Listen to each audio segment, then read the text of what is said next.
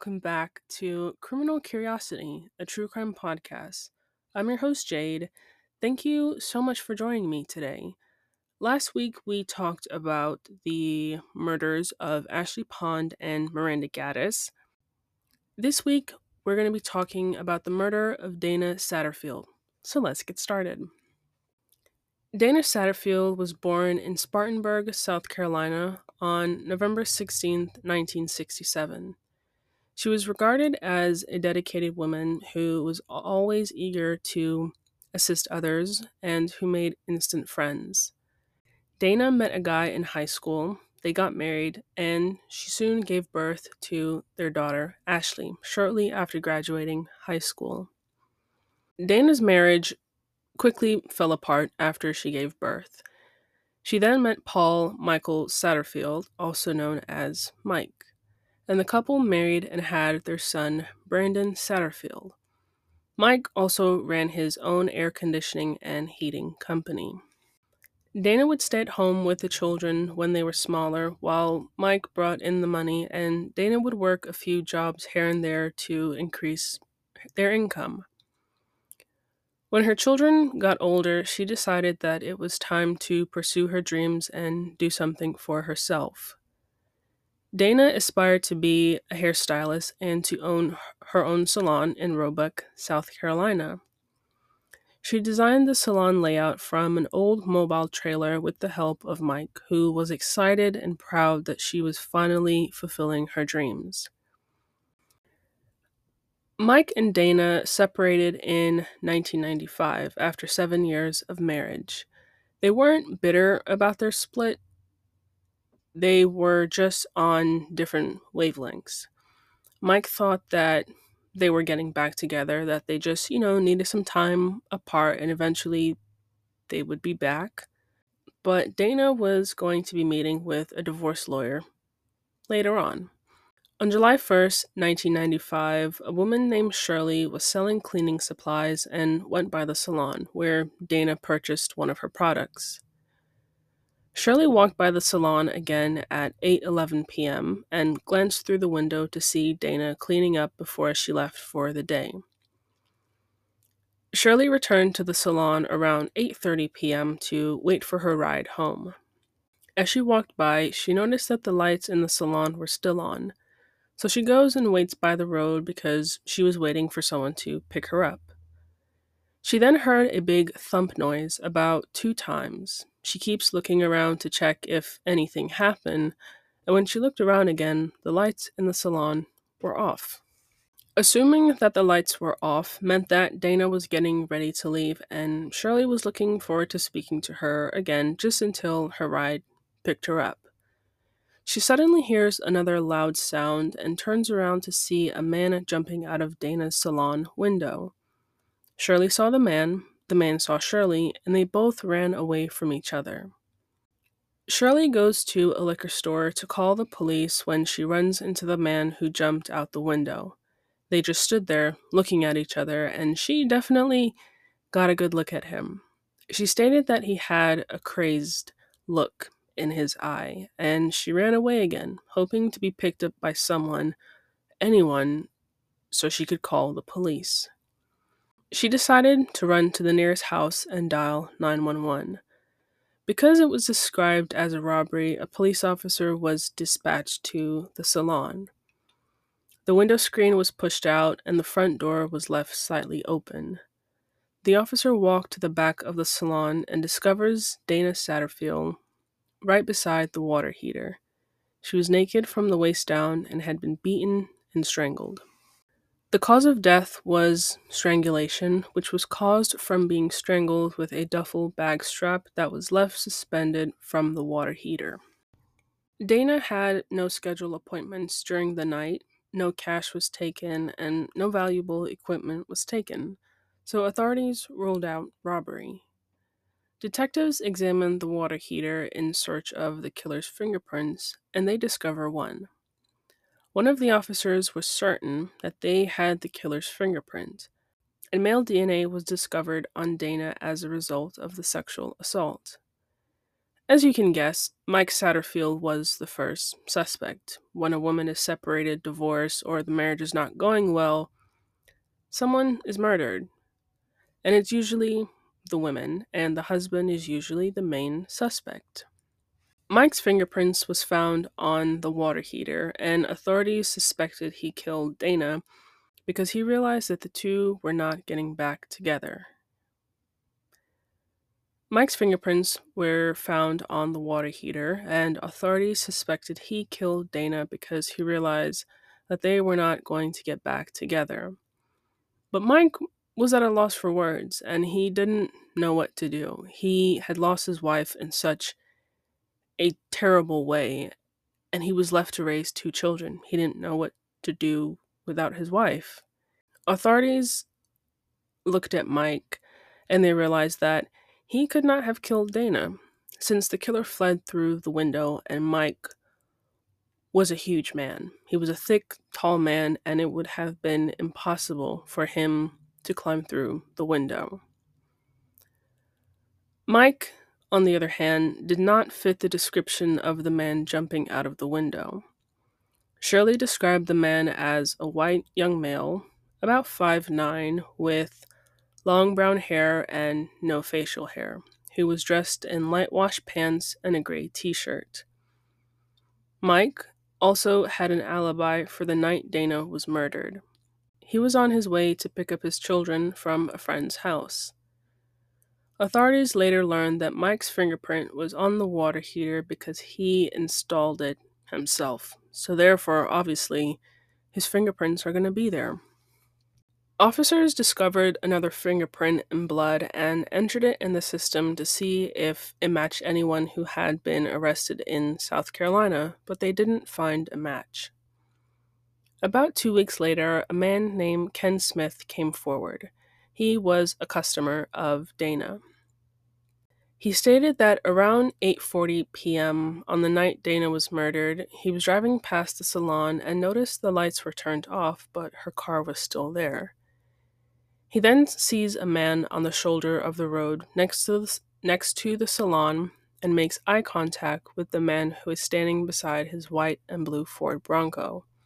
Then police were like, We have to find this white and blue Ford Bronco.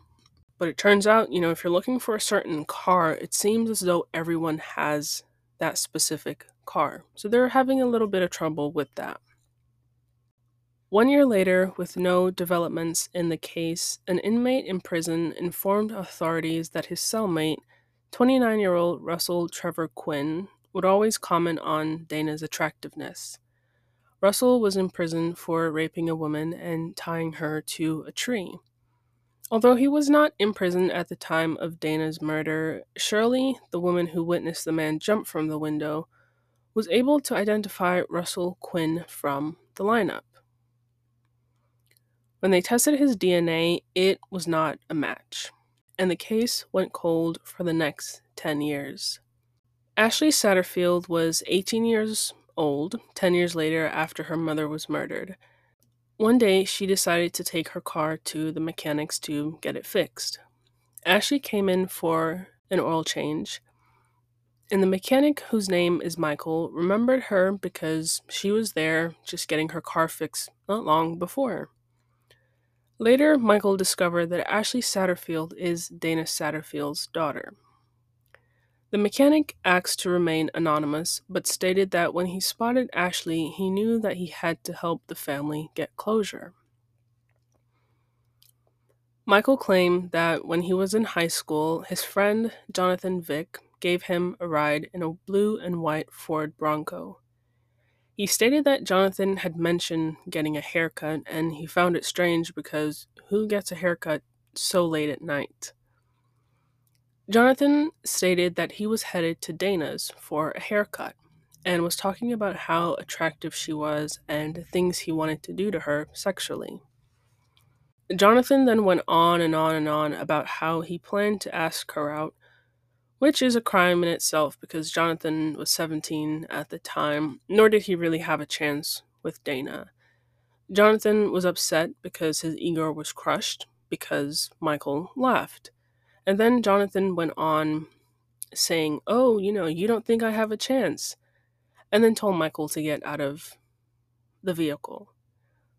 But then again, Dana was not going for Jonathan Vick because Dana was a 27 year old woman with two kids of her own who ran her own business. She didn't have time for a 17 year old boy. After Dana was murdered that night, Michael was going back and forth, questioning if Jonathan truly murdered Dana.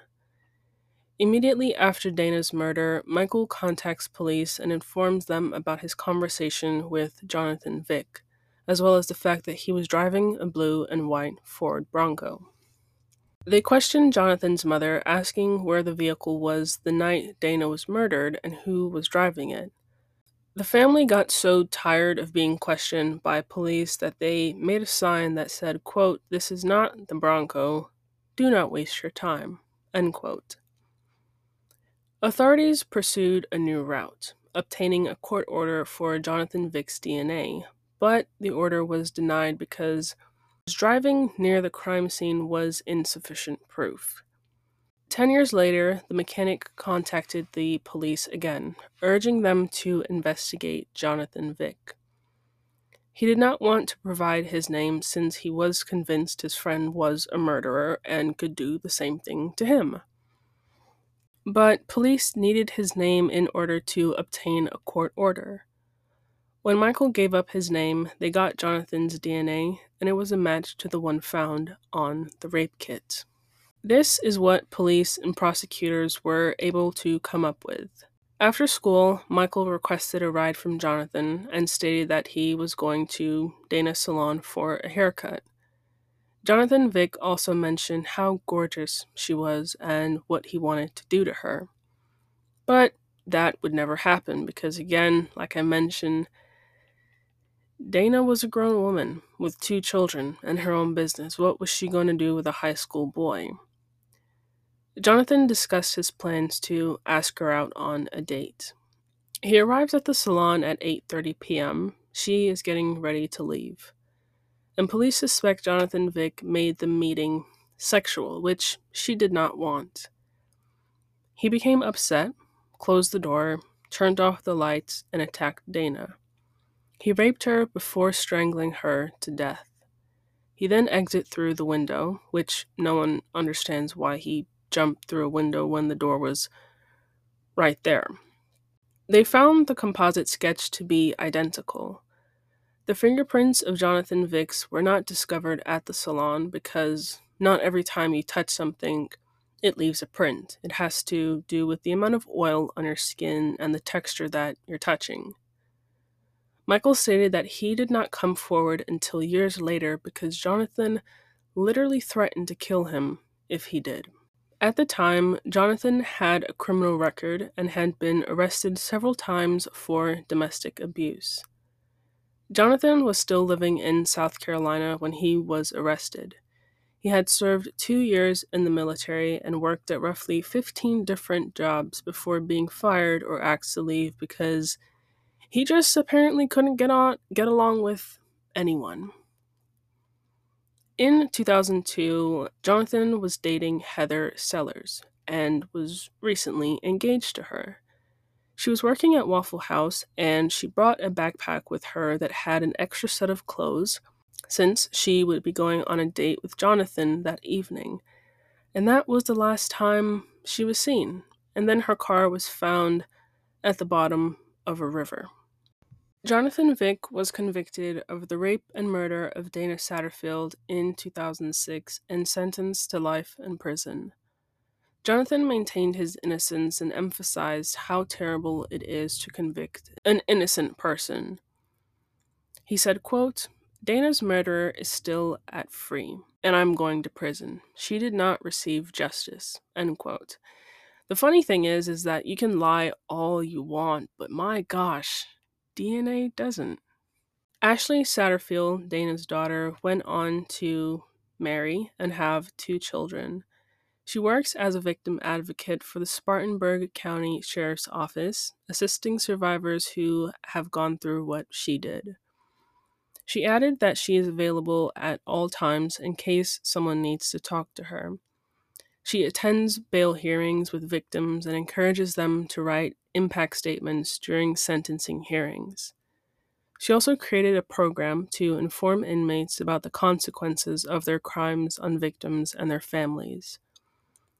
I am sure that her mother is extremely proud of her for carrying on Dana's legacy and helping so many people who experience one of the worst things possible.